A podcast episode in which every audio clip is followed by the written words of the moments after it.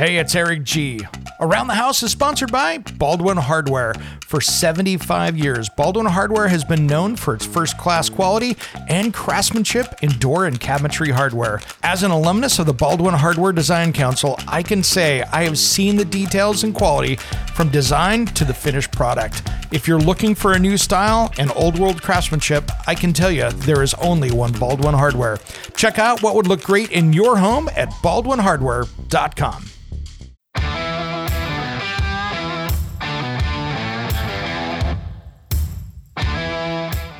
Here's what's coming up on Around the House Saturday.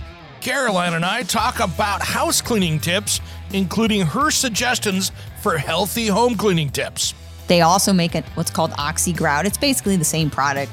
I think they just market the same product and just put it under a different name, but Wait a minute, is this like is that like OxiClean? Hey, it's Billy Mays here for OxiClean. no, but I think it uses sort of the same technology. So funny. Got it. oh, Billy Mays, rest in peace. But this is Oxy Grout. It's you can check it out at a company called Pacific Sands. You'll like it. See, it's Pacific Sands.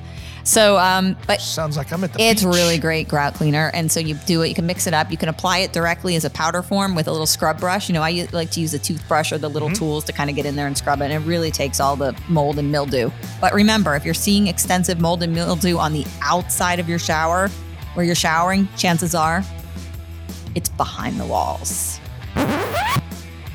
Hour two, we talk with Emily Mottram from Mottram Architecture about home building tips. There's this whole concept out there that if we live in a cold climate, we can't use them.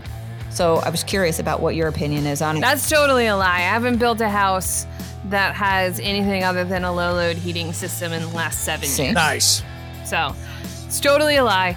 You you do have to do the structure correctly and you have to handle your moisture management and you have to do all that stuff right first across the board. You can't just put a heat pump in an 1800s farmhouse and expect it to work, right?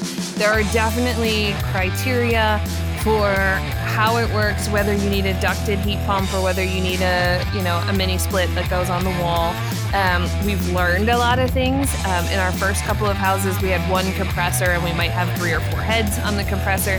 Well, if that thing goes down, and every once in a while you have a day where there's a lot of humidity in the air, it might not be that cold, but the compressor outside is below freezing. So the moisture in the air is freezing on it. It's got to de- defrost, whatever. And so if, if that goes down, you have no heat anywhere. All that and more on Saturdays Around the House Show with Eric G and Caroline B. Heard on any podcast player. Hey, it's Eric G from Around the House. Are you planning a decking or siding project this year?